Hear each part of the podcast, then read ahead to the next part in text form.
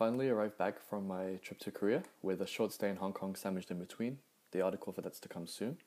I was quite busy zigzagging my way all around Korea for the last few weeks, so in this article, I'll try my best to share some hidden gems and some must see spots to see in Korea. Um, for lots more pictures and videos of the trip, please check my Instagram. I have put some links in the article, but you can see some more as well um, if you just click the link on the side. Um, so, first of all, was getting there, and I used Hong Kong Airlines. Uh, so before we get to the juicy stuff, let's take a look at how I arrived there. So as I booked tickets quite late, my options were somewhat limited. Um, I eventually settled up booking a flight with Hong Kong Airlines, and some of the reviews were mixed, and I can see now why they were mixed. Um, the flight from Vancouver to Hong Kong to Seoul came to just over 500 US dollars, so not bad for a round trip. Uh, I even managed to delay my return trip to give me a weekend in Hong Kong. One note of advice to check when booking through a third party website, like I did, I used Expedia, is make sure your full name, including middle names, are included. So you don't have to pay a lovely $48 name change fee like I had to do, and I wasn't the only one. So when boarding the plane for my 15 hour flight to Hong Kong, um, I have to say my heart sank a little. The plane was an older Boeing 777, and there were no screens, USBs, or power outlets. Also, I thought. However, this wasn't actually the case. About an hour into the flight, the attendants came around with iPads to substitute, which made the flight a little more bearable. In fairness, the movie and TV show selection was decent, and the food was excellent. I had the fish. Upon arriving in Hong Kong, I had a five hour layover to contend with before boarding the late flight to Korea. Luckily, there were no changes in terminal required, and only a quick bag check was required to get back into the terminal before taking the next flight to Seoul at around midnight and then starting my traveling in Busan. So, beginning in Busan. Um, so, some of you may or may not have heard Busan was recently voted by Lonely Planet as the number one travel destination in Asia in 2018, and with good reason. Um, you can find the article link below. Uh, when I lived in Korea, I was lucky enough to be able to visit Busan plenty of times, so I was able to discover some pretty amazing things to see and do. If you have a day or two to visit Busan, uh, here's a couple of extra places to visit in addition to the well known spots. So the first one is Spaland, which is in Centum City in Busan. Um, so located at Centum City inside the world's largest department store in the world, you can find Spaland with a sauna, spa, and a range of relaxation rooms. For discounted tickets, you can visit the ticket booth by exit 13 of the subway station to get a few dollars off the regular price. Um, upon arrival, you'll place your shoes in a locker, get some pajamas, and then go to the gender designated locker room. Here's where you can visit gender specific saunas, hot tubs, and mineral baths. Um, clothing is not required. This can be a little bit strange if it's your first time, but it is actually quite relaxing as there are many mineral baths, showers, saunas, and you can even get a full body scrub for around $20, which is well worth it as your skin feels amazing afterwards. After enjoying the spa and sauna, you can then put on your pajamas and enjoy the rest of Spaland.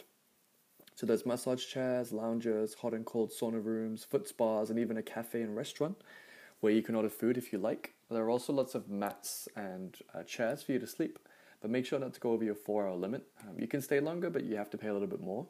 When you're finished, you then pass your key back to the checkout desk and you pay your bill if you've paid for any extra services or foods, etc. And the next spot I'd recommend in Busan is the Lotte Observation Deck, which is in Nampodong, Busan.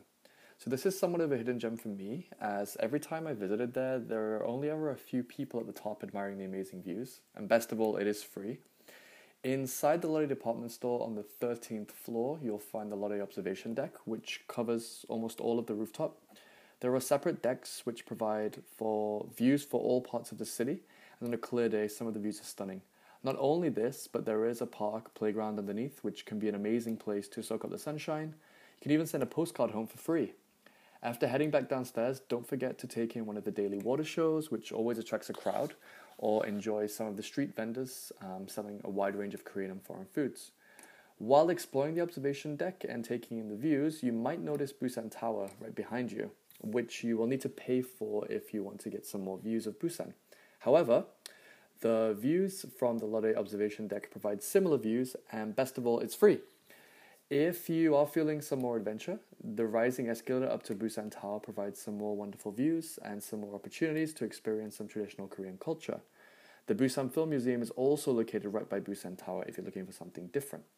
And if you look underneath, there is my Instagram post, which has all the views and pictures and, and talks about everything that I just mentioned. So the final place in Busan is Haeundae and Gwangalli Beach, which is in Gwangan, Busan.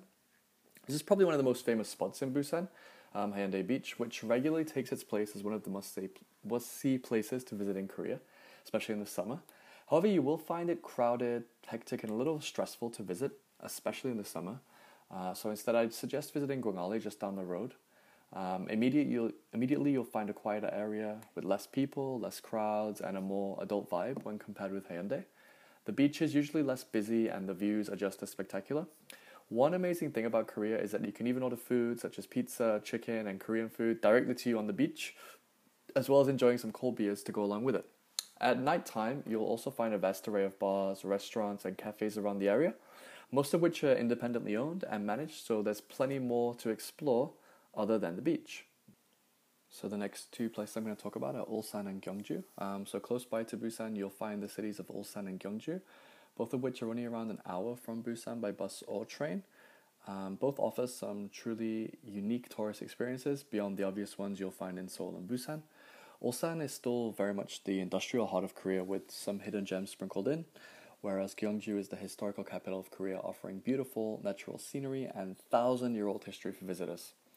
So the first place I'm going to talk about is the bamboo forest and the Grand Park in Ulsan. So one of the true symbols of the rising city is without doubt the bamboo forest, which is perfect for walking or cycling around throughout the year.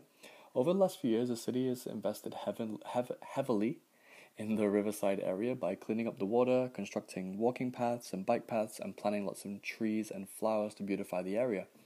A bike around the edge of the bamboo forest and a walk inside both provide stunning views and scenery and a unique experience you won't find anywhere else in Korea. If that's not enough, just a short distance away you'll find Ulsan Grand Park, which also offers amazing views and stretches all the way from the downtown area to the university area, where you can cross over to the Munsu Soccer Complex, housing another wonderful walking trail, and also an opportunity to see one of the 2002 FIFA World Cup stadiums. In the university area of Ulsan, which is Mugodong, you'll also find many great cafes and restaurants to suit every taste and budget. So next is Korea's ancient capital, Gyeongju. Gyeongju is definitely a world away from the hustle and bustle of Seoul or Busan and is perfect for a day trip to learn about Korean culture and history, as Gyeongju was at a time the capital of the Shilla Kingdom Gyeongju was also designated as a UNESCO World Heritage Site back in 2000, and you can see this history when walking around this unique city today. So the first place I'm going to talk about in Gyeongju is the Daereungwon Tomb Complex. So it's host to some of the ancient tombs of the kings of the Shilla Kingdom. There are 20 or so perfectly formed hump-shaped tombs that dot the complex, and there are even one or two that you can go inside to observe other artifacts and pieces excavated at the site. More interestingly, there are paintings, relics, and luxurious accessories on show, which helps transport you back to the time of the Shilla Kingdom.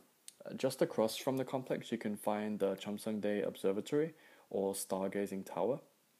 Now, not only was this constructed some 1300 years ago, but it's also perfectly maintained even to this day, offering a true representation of Korean history. Again, I took some videos and photos, um, which you can see on the article, and yeah, it gives you a little bit more of an insight to what I'm talking about uh, when it comes to Gyeongju. So finally, finishing off in style, Seoul. So even though the majority of visitors to Korea will mainly visit Seoul and the surrounding areas, there are still a few less well-known sites to visit whilst in the capital, as well as some must-sees that you might already know about. The proximity of the tourist sites in Seoul means that you can take in a lot and find them easily, especially if you're able to navigate the subway system. So the first place I'm going to talk about is Hongdae, um, a Hongik University. So Hongdae is almost certainly what you think of when you think of Seoul, a cool, edgy area packed with shops, bars, restaurants, and just about everything else you can imagine. There's always something going on, and the streets are always packed night and day. Getting out of the subway station at exit 7 should be avoided, as literally hundreds of people filter in and out all day and night. If you want to try some great food, Hongdae is the place to do it. Uh, from Korean barbecue to chicken ribs, dakgalbi, to Korean fried chicken, to seafood, to street food, Hongdae has it all.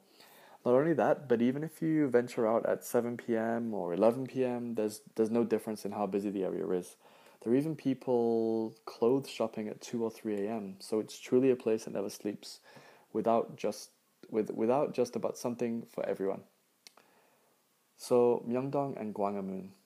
Uh, for a nice mix of the new and old, take the Line 4 subway to Myeongdong, where again you can enjoy lots of shopping, great food, and a lively Korean atmosphere.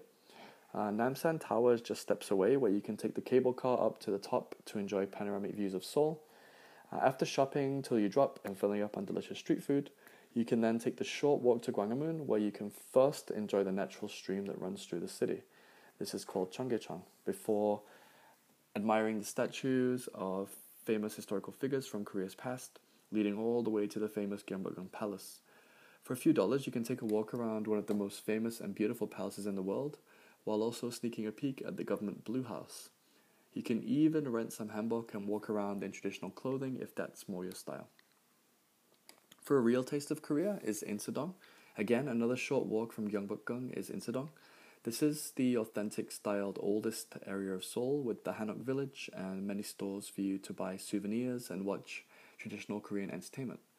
If you have space somewhere in your stomach, there are also some fantastic restaurants for you to enjoy, as well as some stunning architecture for you to marvel at, and a place where you can be transported back to the old Korea. There's little reminders everywhere. But finally, the best food and the best company is Gwangjang Market. So they say to save the best to last, and this is certainly the case with this last suggestion. Uh, for the most authentic and realistic experience of Korea, you have to pay a visit to Gwangjang Market. During the day, the market sells mostly clothing, materials, and electronic items, but at night is when the food market really comes to life. There are literally hundreds of food stalls, all selling a vast array of cheap, delicious, and filling Korean food for you to enjoy. Just simply take a seat and order. Uh, don't forget to wash it down with some Korean soju or makgeolli, which always goes down well.